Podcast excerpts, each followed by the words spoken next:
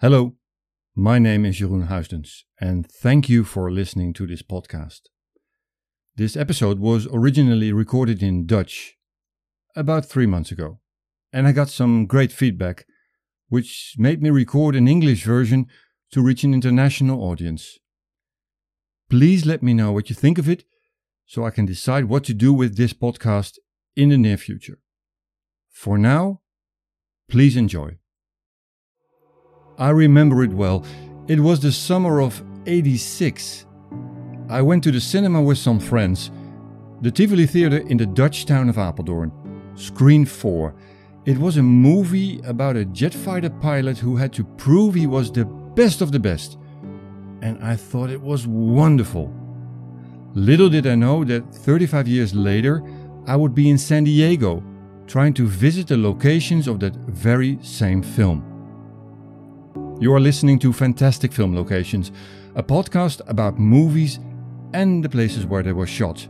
You will hear things you didn't know about the movies and the people who made them. And I will also try to tell you why it's such a great fun to visit movie locations, as I share my stories and experiences with you. My name is Jeroen Huijsdens, and in this episode I will take you to San Diego to tell you more about Top Gun.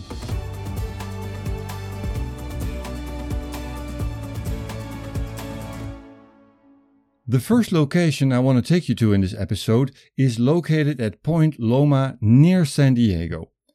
At the far end of this peninsula, near the lighthouse, is the home of Top Gun's commander Viper. It's a beautiful white residence with palm trees surrounded by the sea. Uh, too bad you can't go near that place because it's all military terrain. But you can see it when you drive to Cabrillo National Monument and park your car over there. It's just a short walk. It also gives you a great view of San Diego and Coronado Island. My recommendation is to visit the park early in the day and on a regular weekday, because otherwise there's a long queue to get a ticket. The parking fee, by the way, is twenty dollars.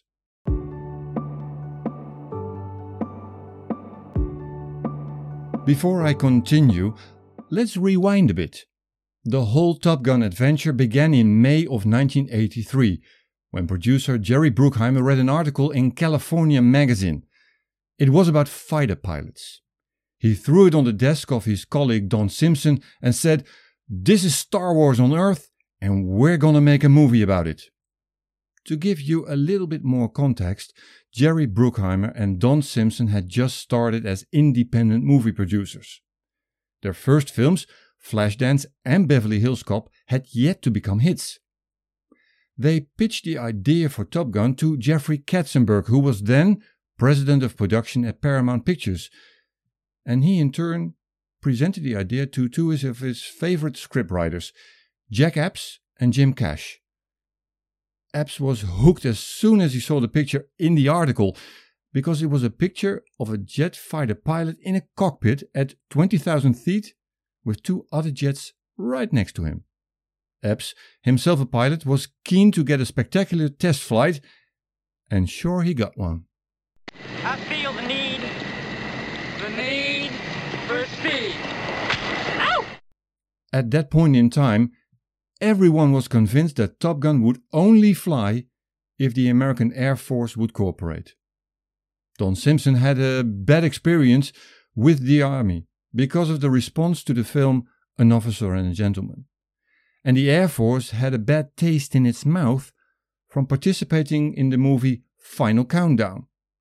But when former pilot and Top Gun instructor Peter Pettigrew came on board, it got the ball rolling. Everyone was happy and excited, except for Paramount, because they didn't like the script. As a result, the whole thing came to a halt. Then, studio heads Michael Eisner and Jeffrey Katzenberg left for Disney, and the new Paramount chief could really use a new movie.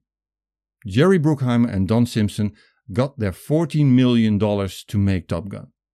And now back to the film locations in San Diego and its surrounding areas where Top Gun was filmed. First up, the places connected to the scene where Charlie chases after Maverick in her awesome Porsche Speedster. It was a replica, by the way, but never mind. That scene starts at Roosevelt Road in San Diego, at a building that used to house the Naval Training Center and now holds the N T C Foundation. Charlie wants to explain her actions to Maverick. He's on his motorcycle, he revs the engine, tells her he can't hear anything, and leaves. And after that, we are suddenly on West Laurel Street, four miles down the road. They dump the car and the motor at the side of the road, have a fight, but afterwards make up. It's just an ordinary street, but it has a rather pretty palm tree. But it's also another interesting location for plane spotters. The planes come down very low before landing at San Diego Airport. Let's say it's a tip for fans of airplanes. On to the scene during the naval party where the men try to impress Charlie. You know the one. They imitate the Righteous Brothers and sing "You've Lost That Loving Feeling." That party was filmed for most part in the Lafayette Hotel. In the Mississippi room, to be precise.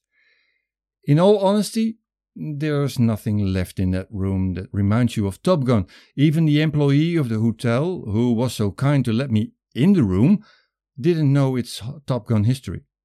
It's more the notion that it took place there that makes it fun. Lafayette happens to be a hotel with a history of its own.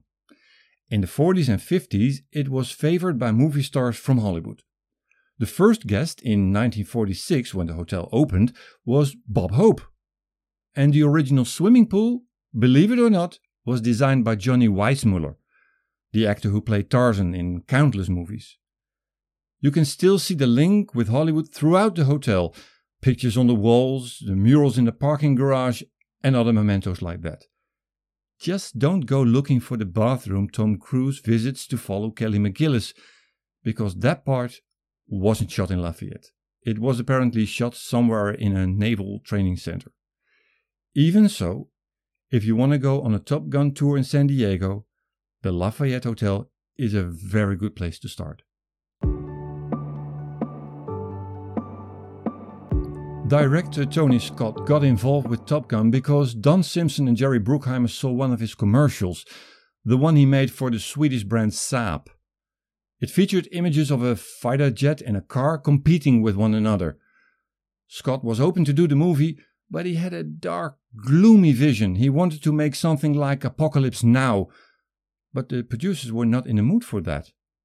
So they were relieved when Tony Scott finally realized it was about rock and roll stars in the sky.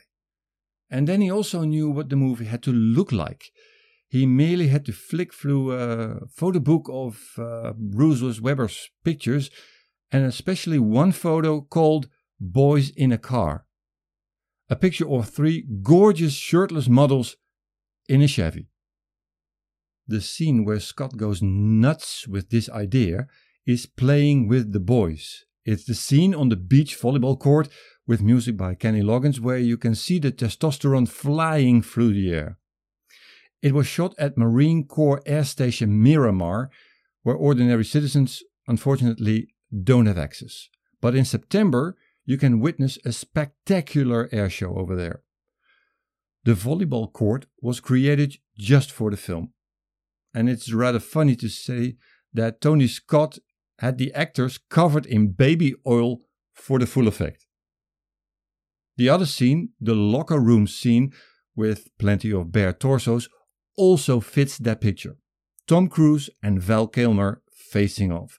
That scene was shot in the changing room of the Plunge, an indoor swimming pool in San Diego.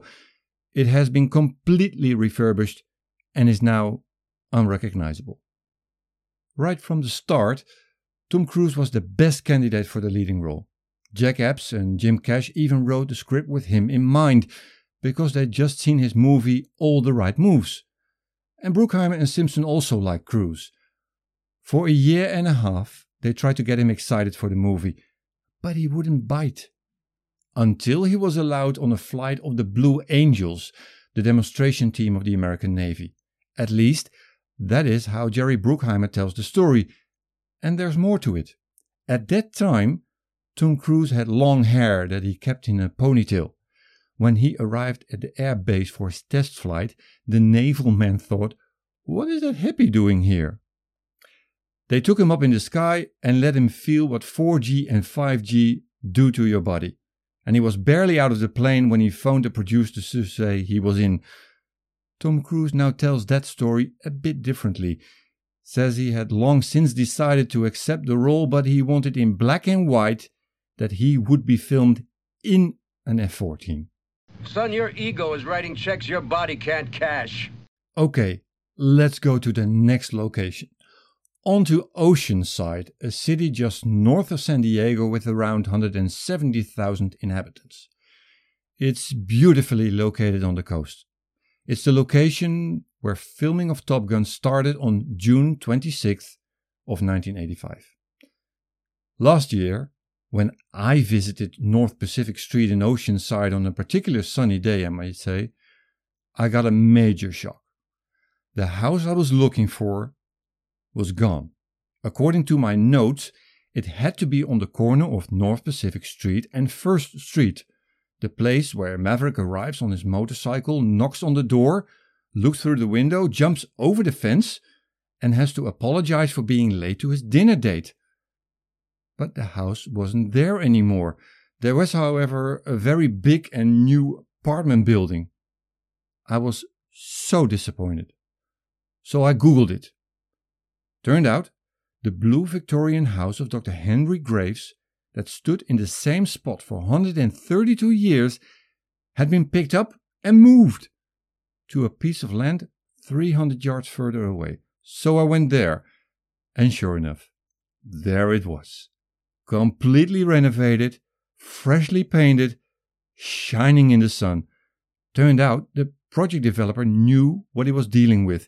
He prevented the battered house from being bulldozed. And according to the accounts, he spent a million dollars on renovating it and moving it in its entirety. At the time I was there, they were about to turn it into a place which sells amazing pies. So it wasn't open yet. But anyway, it was fantastic to be there. The second part of that scene, in which Maverick talks about his parents while he and Charlie listen to the music of Otis Redding, wasn't shot in that house. That was done in a Paramount studio in Los Angeles. But that does in no way diminish the joy you feel when you visit the location and sit on the sunlit stairs of the house, listening to the song, Sitting on the Dock of the Bay. Sitting in the morning sun, I'll be sitting when the evening comes. Speaking of music, you could say that Top Gun was one of the movies that started the era of the pop soundtracks.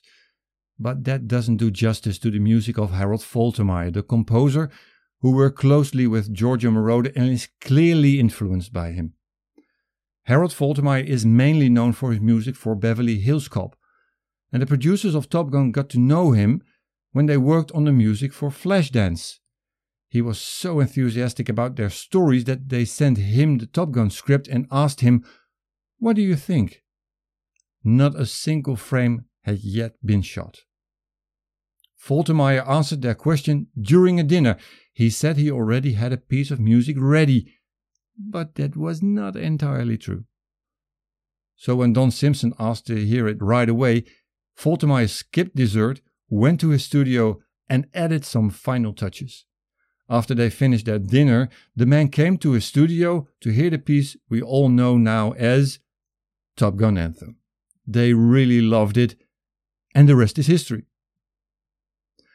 I wanted to address this because it's also nice to consider the music when filming locations are visited.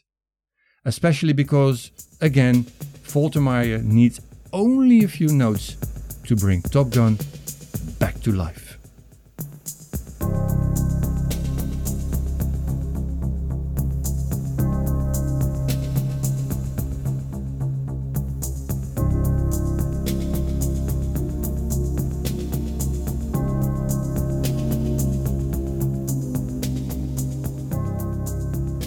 Top Gun was supposed to have a different ending. Imagine for a moment. Tom Cruise lands his plane, sees Kelly McGillis, they embrace, and they drive off in a Jeep. Well, no one really liked that ending, so they looked for an alternative one. Tony Scott thought it was a little bit tasteless to use the piano bar a second time, and in hindsight it worked rather well, because of that jukebox and You've Lost That Loving Feeling. That bar, the Kansas City Barbecue, wound up in Top Gun by sheer coincidence. Someone from production went in there to get a beer when the crew was filming in the neighborhood. He thought it was such a great location that he convinced Tony Scott to film the scene with Great Balls of Fire there. The owners, Martin and Cindy Blair, were asked to close the joint for one day so they could film it. The couple now consider this one of their best decisions ever. By the way, the restaurant in San Diego is called Kansas City Barbecue because that's where the owners originally come from. Even more than thirty-five years later, it's really amazing to enter the restaurant. It has a great atmosphere. It is as if time has stood still. The walls are covered in pictures, the posters and newspaper articles about Top Gun and the American Navy. And when you spot that piano in the corner, you get the immediate urge to start singing. You shake my nerves and you rattle my brain. Too much of love drives a man insane. You broke my will, but what a thrill. Goodness gracious, great balls of fire. For a time, it looked as if this wonderful movie location would be lost forever. On June twenty-sixth of two thousand eight, a fire broke out in the kitchen. After twenty minutes, the firefighters had it under control, but part of the inventory went up in flames. The piano, however, survived the fire, but the jukebox was heavily damaged. That's why the restaurant now has a replica. The owners still have the original jukebox, but it's too badly damaged to put it back. When you visit a restaurant, ask the staff to tell you stories about Top Gun. They still love to talk about it. They told me that Anthony Edwards, you know, Goose, didn't know any of the lyrics to Great Balls of Fire. It was quickly scribbled on a piece of paper that was plucked out of a trash can. Unfortunately, it was also dumped back in it again afterwards. It would have been a great item to put on the wall. If you are a big enough fan to travel halfway across the world to visit movie locations in San Diego, you cannot leave the Kansas City Barbecue without an original Top Gun film location t-shirt. It's for sale at the bar where Tom Cruise sat.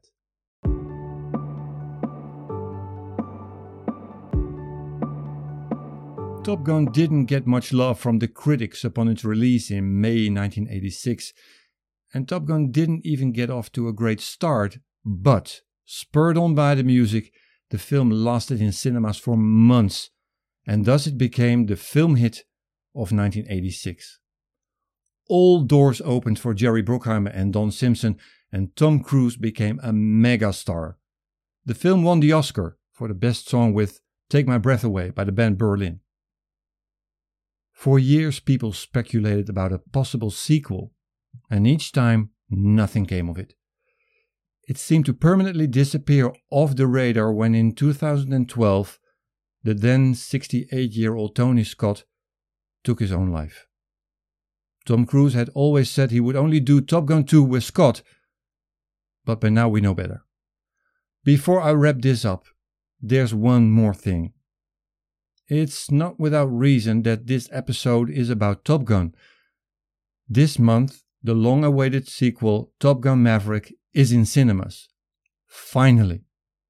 And even though, like many others, I had to do with the trailer of the movie, I already went looking for the locations in San Diego. I would like to mention one of those, because it was a very special experience when I was in San Diego last year.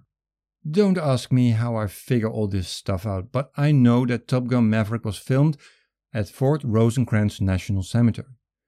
It's only a few minutes drive from Cabrillo National Monument that I told you about earlier. I always think cemeteries are locations that should be treated with respect. You don't start driving around like mad looking for a movie location. In the case of this cemetery, it would also be very difficult to do so because one hundred twenty thousand men and women are buried in Rosecrans. Good luck finding that one particular spot based on a screenshot from a trailer. All credits are due to my wife Connie.